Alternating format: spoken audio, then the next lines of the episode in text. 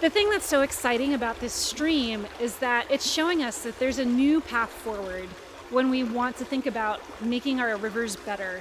You know, a lot of people think about restoration like we have to move people off, we have to stop cattle ranching, we have to stop agriculture. You know, but this river exists like this in the middle of an active cattle ranch. So that tells us that there's a place for people in the solution.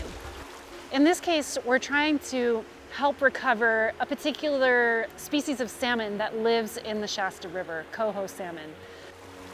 Salmon, as we know them, have been around for uh, at least 50 million years. They have weathered extreme events throughout that history earthquakes, mega droughts, floods.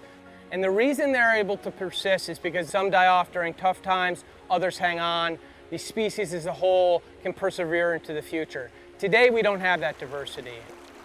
One of the problems that salmon are facing is there just aren't that many of them anymore. And at the same time, there's more people and less water.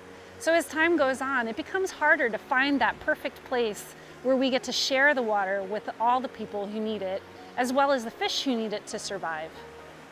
To solve these problems, we need a lot of basic information. So the science that we do is to answer questions about how much water is in the stream. That tells us how much water we have to work with. What temperature is the water? That tells us if it's good water for fish or good water for irrigation.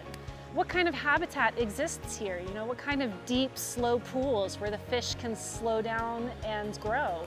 What kind of food is here?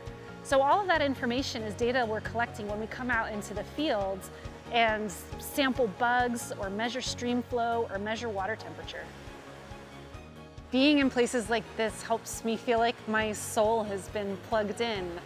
Places like the Little Shasta speak to the people's souls who have lived here all of their lives and for many generations. Being able to preserve it and pass it on to future generations, you know, is important to them.